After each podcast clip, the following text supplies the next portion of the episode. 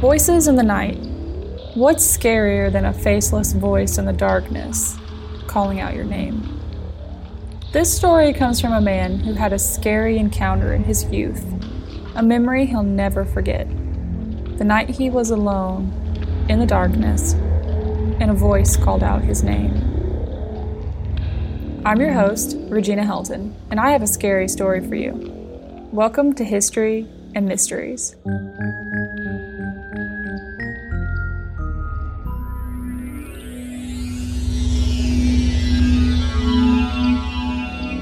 The story goes like this A young man lived in the country somewhere in the mountains of East Tennessee, deep in the woods with very spaced out country homes. You know, the kind where you know your neighbor is out there, but it's a bit of a journey to hear or see them. One night, the young man was in the basement of their small country home working on some project. He was always taking something apart and putting it back together again. I guess you could say disassembling and rebuilding was a hobby for this teenage boy. He was alone, his family was in bed, and there was nothing around except for the darkness and the thick woods. No neighbors to be heard or seen at this time of night. It was a great summer night to be up late, working on some project he enjoyed, just enjoying the late night summer air and sounds of the night. When you live out in the middle of nowhere, you know the sound of the night a gentle breeze, trees rustling, and the sound of crickets. While he was working away, he heard something. Something said his name. A voice from far away whispered,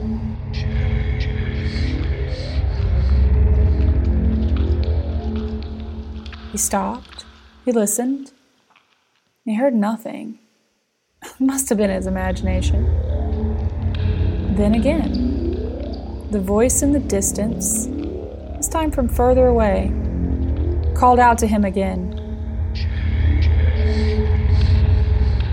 This time he walked out of the basement, thinking to himself his father must have been calling him to come inside. But wait, no one was awake.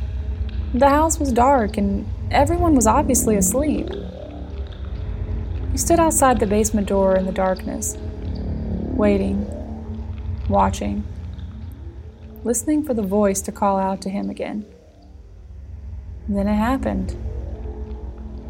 He walked towards the long gravel driveway, towards the darkness of the woods, and he heard it.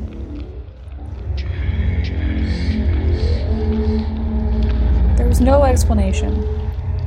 No one lived close enough to call out his name and it was late at night. Even if someone lived close enough, why would they be out this late at night calling his name? He stood in the darkness, facing the woods, confused. The voice seemed to float through the trees and out of the darkness towards him with each call. The young man decided he wasn't going in the woods to find out who or what was calling his name. Instead, he went inside the house where he knew he was safe inside the house away from the mysterious voice calling out his name from the woods. He was tired. Was his mind playing tricks on him, or was it his imagination? All he knows is to this very day, he remembers and can still hear the mysterious voice calling out to him in his mind.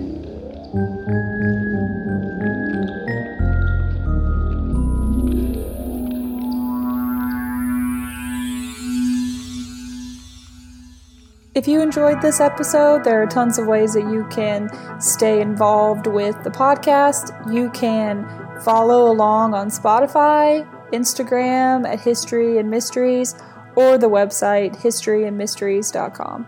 And please tell everyone you know, anyone who enjoys mysterious events, spooky history, unexplained events, or paranormal encounters. And if you have a scary story that you'd like to submit, you can do that through the website at historyandmysteries.com. And if you would like to support this podcast through the fan club, you can also check that out on the website as well. Thanks!